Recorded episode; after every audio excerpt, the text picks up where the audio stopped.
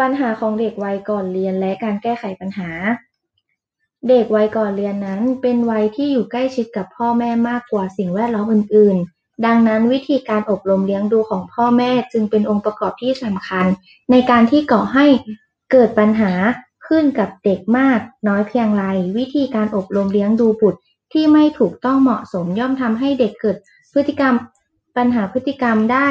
เช่น เด็กที่ขาดความรัก ความอบอุ่น ความเข้าใจ อาจมีพฤติกรรมก้าวร้าว รุนแรง ความวิตกกังวลมากเกินไป ย่อมมีปัญหาทางอารมณ์ได้ พฤติกรรมที่เป็นปัญหาของเด็กวัยนี้ ส่วนใหญ่มักเป็นพฤติกรรมที่เกี่ยวข้องกับการล้มเหลวของงาน ตามขั้น